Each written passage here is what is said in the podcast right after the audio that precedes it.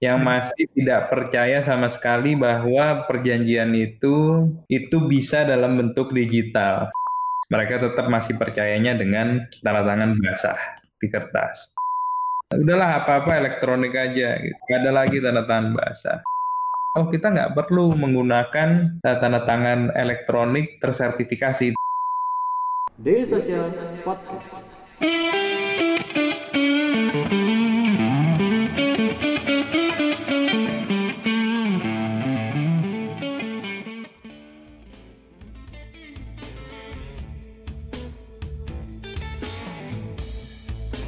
Selamat malam semuanya, kembali lagi di Selasa Startup. Seperti biasa, setiap Selasanya bersama Daily Social kita mengadakan acara Selasa Startup untuk siap nih untuk membahas banyak uh, seputar inovasi startup dan juga teknologi ya. Edisi malam hari ini kita akan, wah temanya seru banget nih, yaitu Building an Inclusive Economy Through Digital Signature Innovation. Dan ngomongin tentang digital uh, digital signature nih, siapa lagi kalau bukan beliau ya, kalau di Indonesia ya. Selamat malam Mas Marshall pribadi. Selamat malam Mas Ilham. Selamat malam Mas Marshall. Ini Mas Marshall merupakan CEO dari Privy ID. Boleh kenalan dulu nih Mas tentang Privy dan juga tentang uh, Mas Marshall mungkin kepada teman-teman semua ini. Boleh. Uh, gua Marshall, gua uh, co-founder dan uh, CEO-nya Privy ID gitu ya. Ya Privy ID ini uh, berawal dari cerita uh, gue punya ide terus hmm. gue ajakin teman-teman kuliah gue gitu kan. Yuk kita bikin startup. Startup apa? Uh, digital identity uh, digital signature gitu. Jadi dulu uh, waktu gue kuliah di Fakultas Hukum UI gitu ya gue realize bahwa eh undang-undang ITE itu udah udah ngatur uh, tanda tangan elektronik loh gitu. Uh. Ya, uh, memiliki kekuatan hukum yang uh, sah gitu kan. Nah, cuman kok belum ada playernya gitu. Sedangkan saat itu ya ekonomi digital itu baru-baru mulai inilah mulai mulai mau berkembang gitu. Nah, sehingga wah ini opportunity yang bagus gitu. Nah cuman memang masih ada kendala, undang-undangnya ada, peraturan pemerintahnya ada, tapi peraturan Menkom, peraturan Menteri Kominfo-nya saat itu belum ada gitu. Nah jadi akhirnya eh, pilihannya kan mau nunggu itu keluar peraturan menterinya hmm. atau mulai dulu sambil mendorong agar uh, pemerintah mau menerbitkan Permen Kominfo tersebut. Ya ternyata eh, bayangkan kami mulai itu sebenarnya dari awal banget tuh Oktober 2014 ya. Hmm. berdiri 2016. Dapat investment pertama 2017. Peraturan menterinya itu baru keluar 2018 akhir. Dan itu pun karena kami secara aktif mengadvokasikan itu. Jadi akhirnya ayam sama telur. Gitu. Nah, intinya eh, ya Privy ID ini menyelenggarakan yang agak rumit sih namanya sertifikat elektronik. Apa itu sertifikat elektronik? Jadi setiap orang yang mau daftar uh, Privy ID itu pertama akan kita verifikasi dulu uh, identitasnya. Kita cek NIK, nama, uh, tanggal lahir, sama foto selfie-nya kita matching dengan database uh, kependudukan dan jatan sipil di Jenduk Capil Kemendagri. Kalau match barulah kita terbitkan yang namanya ini Robert lah, aduh, sorry banget nih. Uh, ya. Mantel papi minta di pangku Mau ikut? Mau ikut lah. Gak apa-apa, gak apa-apa. Iya, iya, iya, sini, sini, sini. Aduh. Nah, jadi uh, kita terbitin namanya public key, private key dan digital certificate. Nah, apa itu public key, private key mungkin nanti lah ya pertanyaan berikutnya yang lebih detail. Yeah. Tapi intinya ya itulah uh, best practice untuk menandatangani dokumen uh, secara elektronik yang memiliki kekuatan pembuktian yang kuat kalau sampai uh, apa lawan transaksi kita, mitra kita yang tanda tangan perjanjian misalkan dengan kita, suatu hari nanti menyangkal gitu, menyangkal itu bisa oh, eh iya. kok nggak pernah uh, tanda tangan dokumen itu sama sekali gitu, atau dulu waktu gua tanda tangan uh, tulisannya bunganya 0% gitu, kok sekarang jadi lima persen misal. Gitu. Nah uh, itulah intinya yang kami lakukan. Nah uh, kedengarannya ribet tapi menggunakannya simple ya. Jadi teman-teman bisa dengan mudah download apps Privy baik di Android maupun di iOS atau register dari web. Ya udah bisa tuh upload dokumen kemudian mau share dokumen ini butuh berapa reviewer berapa penanda hmm. tangan. Bisa set reminder untuk tanda tangan bahkan set expiry ya misalnya eh, penawaran harga gitu kan berlaku kalau ditandatangani di accept dalam seminggu nanti lewat dari seminggu ya otomatis counterpartnya nggak nggak bisa tanda tangan lagi dan sebagainya gitu sih. Oke, tapi uh, menarik nih tentang keribetan dari yang tadi Mas Marshall juga uh, sempat singgung, tapi itu nanti aku uh, gue bahas nih Mas. Tapi kalau misalkan ngomong tentang penggunaan digital signature sendiri di Indonesia, kalau sejauh ini tuh gimana sih Mas? Sebenarnya adaptasinya mungkin? ini memang digital signature nih bisnis yang yang yang unik gitu posisi yeah. Indonesia. Kenapa? Karena di satu sisi eh, kami harus dealing dengan orang, eh, institusi, eh, ya maupun perusahaan ya, gitu, institusi maksudnya pemerintahan maupun perusahaan yang masih konservatif yang masih tidak percaya sama sekali bahwa perjanjian itu anda terima tagihan, whatever lah you name it, itu bisa dalam bentuk digital. Takutnya nanti kalau ada sengketa suatu hari kalau disangka maka ya akan akan lemah kekuatan pembuktian. Jadi mereka tetap masih percayanya dengan tanda tangan basah di kertas. Itu sisi A. Ya. Sisi B lain lagi. Kita berhadapan dengan Eh, perusahaan-perusahaan yang sangat uh, apa ya forward thinking gitu sangat apa namanya uh, udahlah apa-apa elektronik aja gitu ah. nggak ada lagi tanda tangan basah nah cuma justru perusahaan seperti ini malah oh kita nggak perlu menggunakan uh, tanda tangan elektronik tersertifikasi itu istilahnya ya di, di peraturan hmm. undangan kita yang dilakukan review ID ini kita ya cukup uh, user kita uh, daftar, suruh aja klik klik grab namanya, klik centang I agree to the terms and conditions. Uh, Atau cukup OTP lewat SMS lalu input OTP sudah itu adalah bukti bahwa uh, customernya telah terikat ke perjanjian let's say utang piutang lah kalau itu fintech ya buat buat minjemin uang gitu atau misalnya ya apa pun lah menggunakan apps atau buka rekening bank gitu misalkan. Atau ada lagi, yaudah nggak se ekstrim klik centang agree doang, tapi customernya disuruh menggambar uh, tanda tangannya gitu pada ah, layar iya. gadget. Ah. Nah padahal uh, ini tuh hmm, bermasalah. Kenapa? Karena gambar tanda tangan kita pada layar gadget itu kan menjadi digital image digital image itu kan dengan mudah bisa di crop, bisa di copy paste ke banyak dokumen. Hmm. Sehingga sang penandatangan itu menyangkal juga mudah di pengadilan yang mulia Pak Hakim. Saya seumur hidup tanda tangan ratusan kali. Orang tinggal nemu satu, scan, crop, tempel, dibilang saya tanda tangan dokumen itu, padahal saya nggak pernah tanda tangan dokumen itu. Yang kedua, kalau di kertas ya, tanda tangan basah dua belah pihak, kita bisa lihat ada perubahan, Uh, kalau ada perubahan di kertas yang udah ditandatangani para pihak itu ada coretan, ada uruk-urukan, ada tip X bisa kelihatan. Tetapi ketika uh, kita menggunakan dokumen elektronik, hmm. mau itu PDF kan di log for editing sekalipun, apa susahnya kita screenshot, kita Photoshop, kita ubah isinya 5 juta jadi 3 juta, 7 persen jadi 3 persen, setelah itu PDF kan lagi log for editing lagi.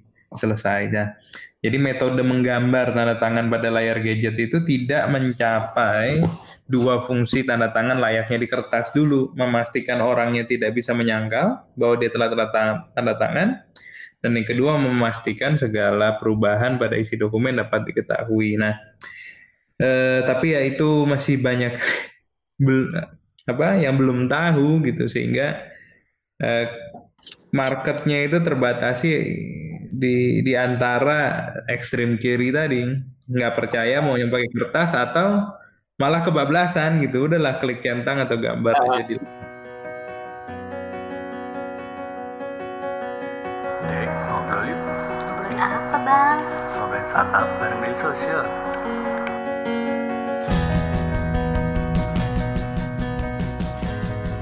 Daily Social Podcast. Tapi kalau tadi uh, ngomongin tentang hal ini mas, kalau misalkan Privi cara mengedukasi produknya ke konsumennya berarti seperti apa mas strateginya supaya lebih well known gitu di kalangan konsumen? Ya memang mau tidak mau eh, paling tidak ada tiga aspek yang kita harus harus advokasikan mm-hmm. ke semua pihak jadi bisnis Privy ID ini beda banget sama bisnis uh, SaaS ya, enterprise software as a ya. service lain yang misalkan software akuntansi, software HR gitu ya buat karyawan apply cuti. Kenapa? Palingnya cukup diyakinkan gitu. Selain kualitas produknya, fiturnya tentunya ya. Ke calon konsumen itu paling keamanan data. Gimana kalau data karyawan bocor? Gimana kalau data keuangan bocor? That's all. Nah, tapi Privi ini, ini intersection dari tiga, tiga cabang ilmu gitu. Eh, suatu perusahaan, suatu bank gitu ya, baru akan mengadopsi produk Privi ini setelah diyakinkan tiga ini. Satu, legalitas. Mm-hmm. orang legalnya, orang compliance-nya rewel banget kan. Yeah. Ini udah comply belum dengan UU ITE, peraturan pemerintah, eh, PSTE, Permen Kominfo ini dan seterusnya kalaupun kita bilang apa namanya sudah gitu ya, itu ya tetap aja kadang masih masih nggak yakin gitu. Yang kedua adalah aspek ya IT security. Ya bayangkan eh, yang tadinya perusahaan terutama perusahaan keuangan ya yang yang yang kontrak dengan konsumen yang dipinjami uang itu kan sangat penting untuk dijaga. Ya, kalau dulu mereka menjaga hard copy jangan sampai lapuk, jangan sampai kebakaran, jangan sampai dicuri. Ya. Sekarang harus dijaga dalam bentuk digital. Itu aspek keamanannya seperti apa? Uh, itu pasti concernnya sangat besar. Uh, selesai. Uh, sampai di situ uh, keamanan dan legal nggak juga gitu. Kita akan akan ditanya lagi soal aspek operasionalnya gitu. User friendly apa tidak nanti usernya gimana, daftarnya ribet apa enggak, harus foto KTP, harus foto selfie, dicek dulu ke Dukcapil, nanti ada drop rate gitu, customer mau minjem uang jadi nggak jadi dan seterusnya. Jadi ya ini concernnya itu cukup banyak. Makanya eh, teman-teman di Privi yang di business development biasa menghadapi klien itu akhirnya ilmunya banyak gitu, ngerti IT security, ngerti hukum, ngerti bisnis development gitu ya, ngerti UI UX ya mau nggak mau harus harus harus ngerti semua gitu. Tapi kalau uh, sejauh ini mas dari 2016 berarti Privi ya, kebanyakan uh, klien atau perusahaan yang menggunakan uh, produk digital signature ini seperti apa mas? Uh, memang industrinya ya. Ya. Industrinya sih kebanyakan uh, sampai hari ini itu 75% memang industri keuangan. Uh, baik itu hmm. bank, bank itu hampir semua bank buku 4 ya yang bermodal di atas 30 triliun itu sudah menjadi uh, klien privy. Uh, kemudian perusahaan leasing, ya perusahaan multi finance itu juga yang besar-besar juga ya. kebanyakan sudah menjadi klien privy. Uh, fintech, P2P lending, uh, ya juga begitulah nama-nama terkenal tuh rata-rata klien privy. Yang ada billboard-billboardnya di jalan tuh rata-rata klien privy. Kemudian apalagi asuransi, ya asuransi besar juga uh, asing ya kebanyakan besar dan internasional itu juga uh, klien privy. apalagi sekuritas sekuritas masih sedikit sih masih beberapa Eh, profilnya kebanyakan lembaga keuangan dan mostly sebenarnya yang lending ya, kenapa karena itu memang ya di situlah ketika mereka saat di satu sisi harus bermigrasi ke digital platform tanpa tatap muka, tanpa kertas, tanpa tanda tangan basah, lalu mau memberi utang baik itu kredit card maupun personal loan ya ke Ya. ke nasabahnya. Tapi ya di sisi lain ya tentunya legalitas itu penting buat mereka. Kekuatan pembuktian itu penting. Jangan sampai nanti berjemaah gitu nasabahnya kemudian bilang enggak nih eh, nggak pernah utang itu oret-oretan tanda tangan saya di layar bukan saya. Waktu saya klik I agree itu Iya. tulisannya bunyinya 0%, wah itu debat gusir, membuktikannya sulit sekali. Nah itulah butuh eh, tanda tangan elektronik tersertifikasi, yang sertifikat digitalnya juga diterbitkan oleh lembaga apa pihak ketiga yang netral dan telah mendapatkan pengakuan dari Menkominfo karena memang itu syarat di peraturan perundang-undangan. Hmm. Oke.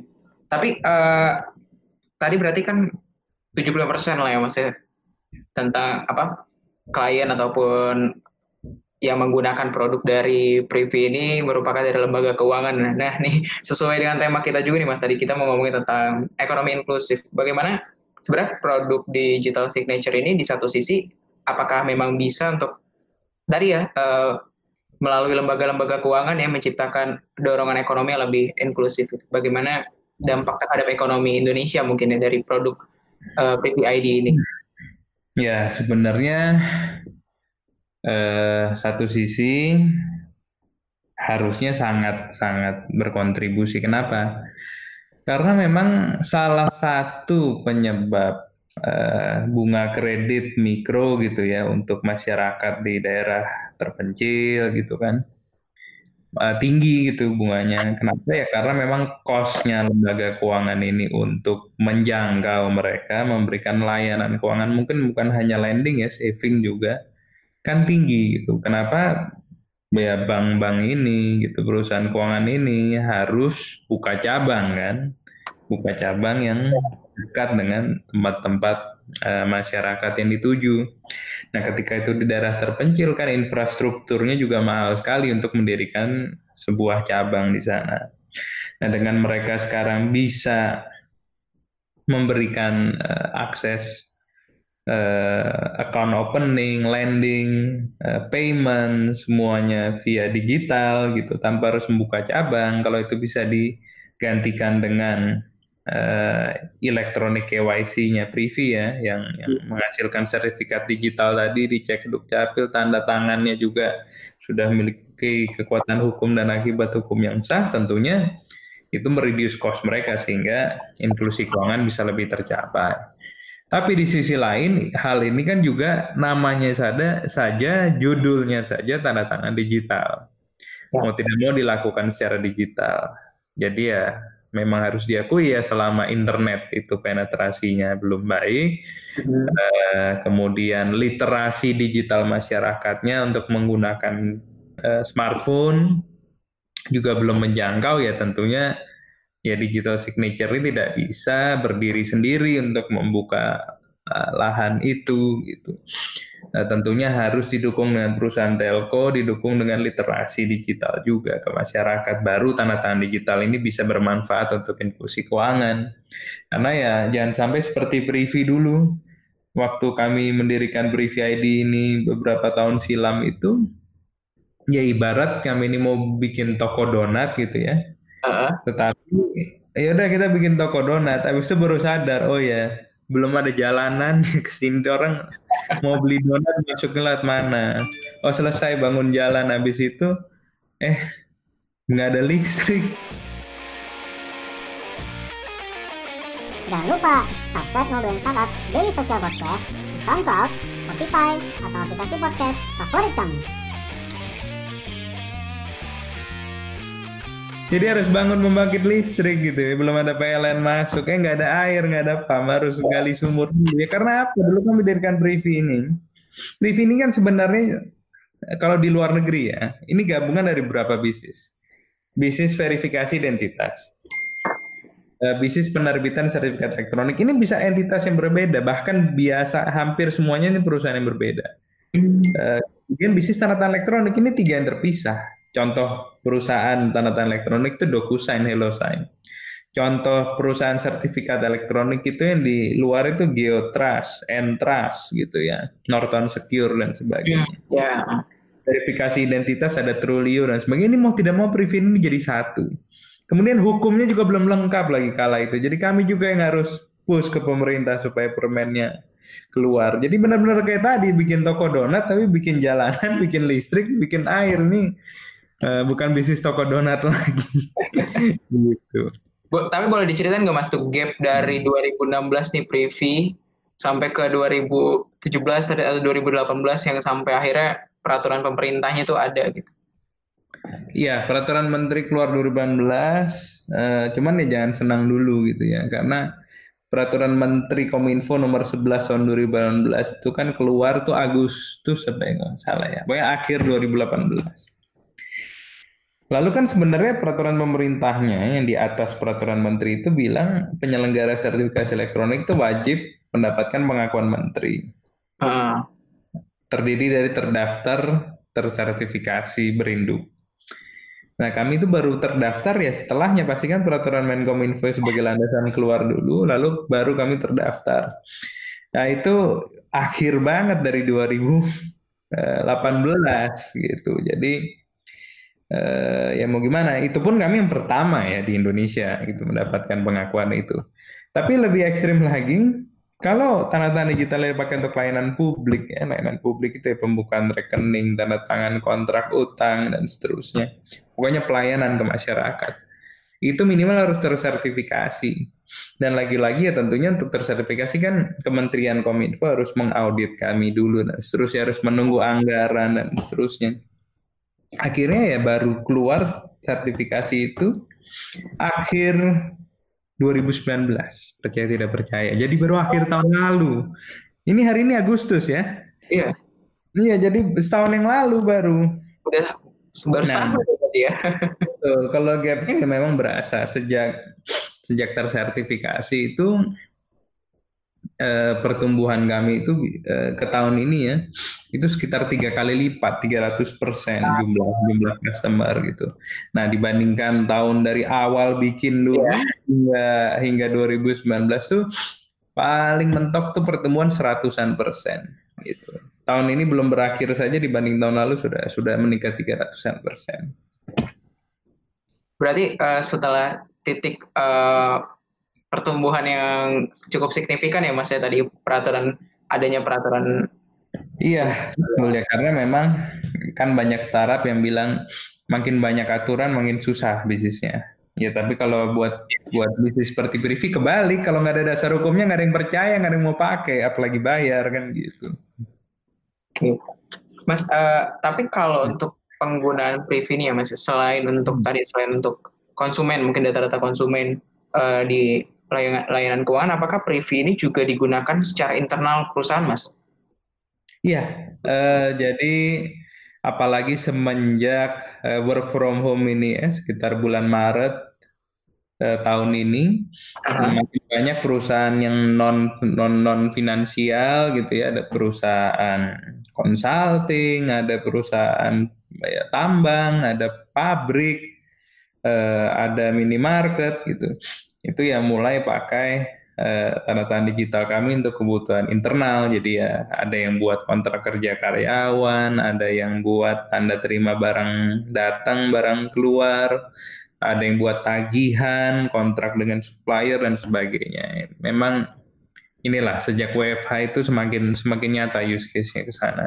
Nah, eh, kalau sejauh ini Mas dari 2016 ke sekarang nih, apakah eh, Privi itu juga sudah mulai digunakan oleh bisnis yang eh, mungkin tadi kita melihatnya masih beberapa masih terlihat sebagai korporasi ataupun bisnisnya sudah mulai settle lah. Tapi kalau misalkan apakah Privi juga menargetkan bisnis yang skala menengah ke bawah gitu untuk menggunakan produknya atau justru sudah mulai banyak nih yang menggunakan Privi ini?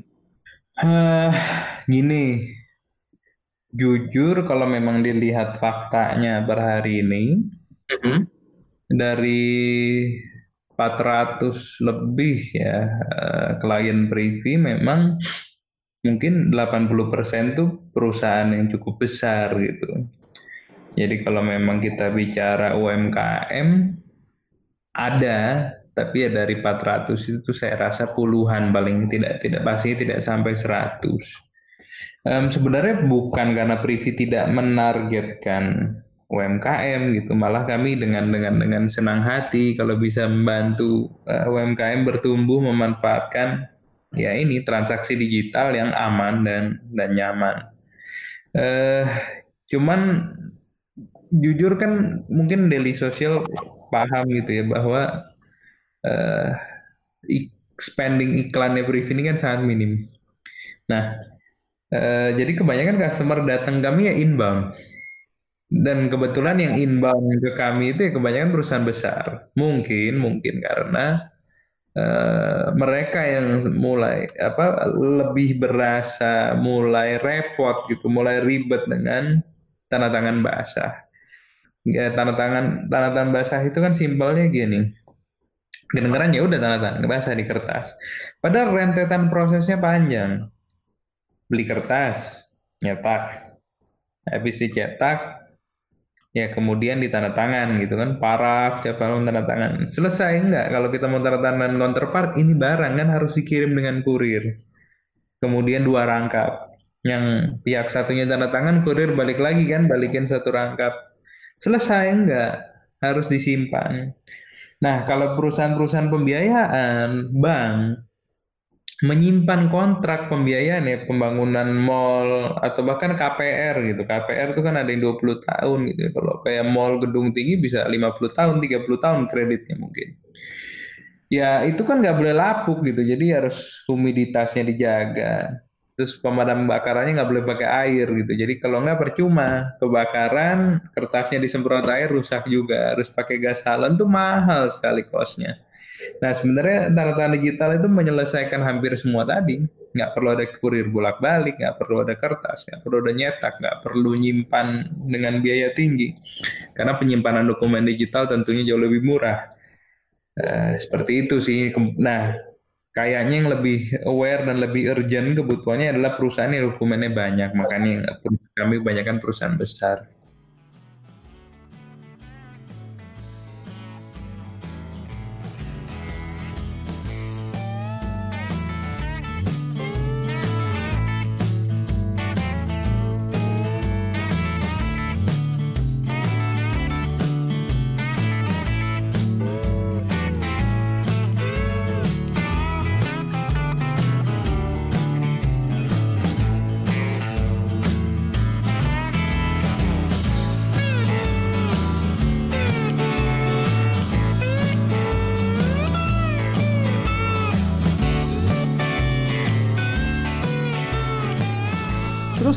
Touch bersama kita di dailysocial.id untuk website kita.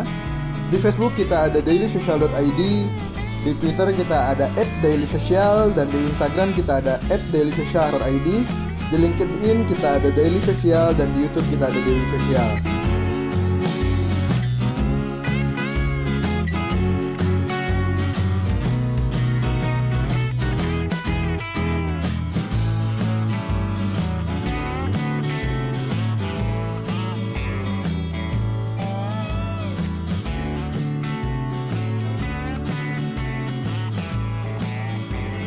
Daily Social Podcast.